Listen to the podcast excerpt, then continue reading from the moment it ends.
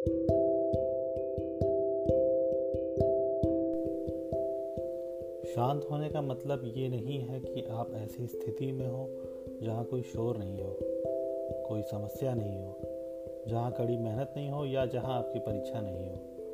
शांत होने का सही अर्थ है कि आप हर तरह की अव्यवस्था, अशांति, अराजकता के बीच हों, फिर भी आप शांत रहें। अपने काम पर केंद्रित रहें और अपने लक्ष्य की ओर अग्रसित रहें।